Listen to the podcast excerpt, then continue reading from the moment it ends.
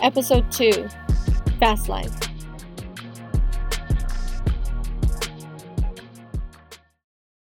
I got accepted to California State University of Northridge, or CSUN. I was very interested in being in radio. My interest started with the radio station Power 106 Los Angeles, and it was one of the stations in Burbank, kind of closest to CSUN. I knew that uh, starting in radio that you had to be an intern or in some kind of street team. So I was really trying to see where I can land on. I stumbled upon this gentleman, and his name is Jared, or at the time he went by J Main. Jared, if you're listening to this, shout out to you. You're the best. I respect him so much, and we're still very good colleagues to this day.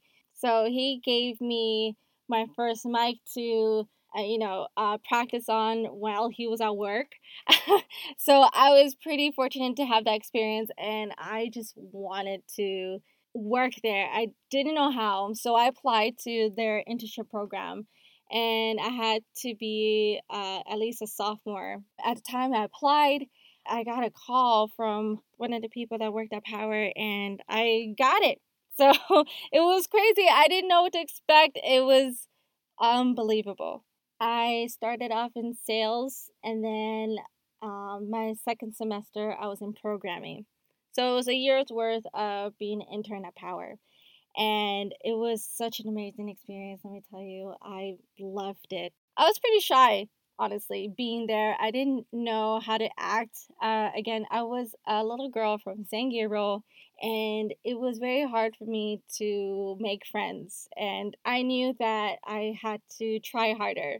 So I developed their culture as far as like their their way of thinking and the way of speaking and I I was told that I should go to the Power Six basketball games. That's where they had the charity basketball games at the high schools in Los Angeles to uh, you know help their their school raise some money. I volunteered to be there and help the street team with the games and also take photos because I was a photographer at the time. I really wanted to get involved with photography and also digital I knew at that age that digital was growing, so I really wanted to learn from that.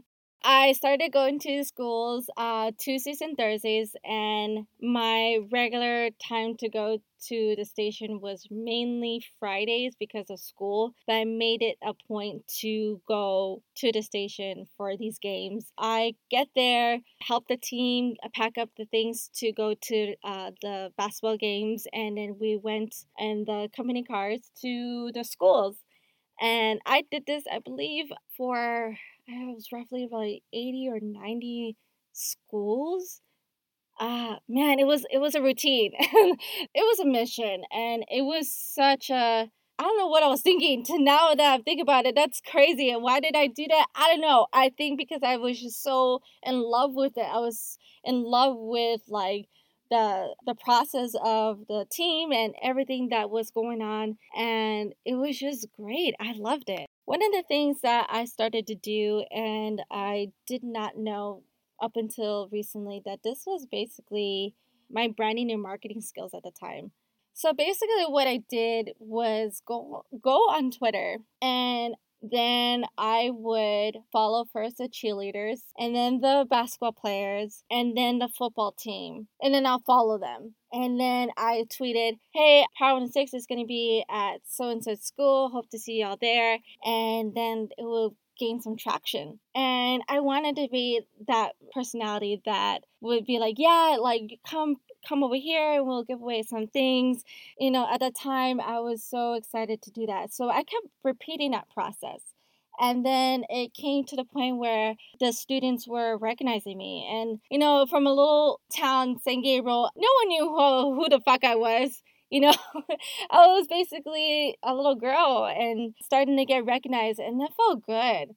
So I was like, okay, okay. I knew what I can do, but I didn't know that I could be recognized for it. So I would I continued that uh, ongoing process and going to the games and going through that, and it was so much fun. And you know, I was I was about to be 21 Then, of course, the partying, the clubbing, the whole vibe of being part of the station. And it was incredible. I loved it. And that's why I call this episode Fast Life because it was fast. I partied with these uh, people that worked at, at the station and it was it was as if as if we were like celebrities at one point. It was it was a golden time, I believe, before everything changed. And I'm I'm picturing making you picture this because of how how it was. Nowadays you, you can't really say that about radio anymore and it's very unfortunate because of times that change you know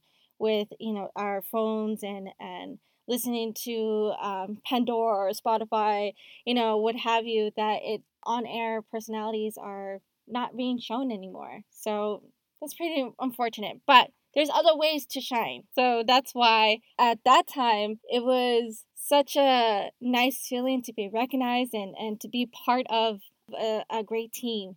And it was, man, I'm looking back and I'm smiling right now because it was, it was crazy.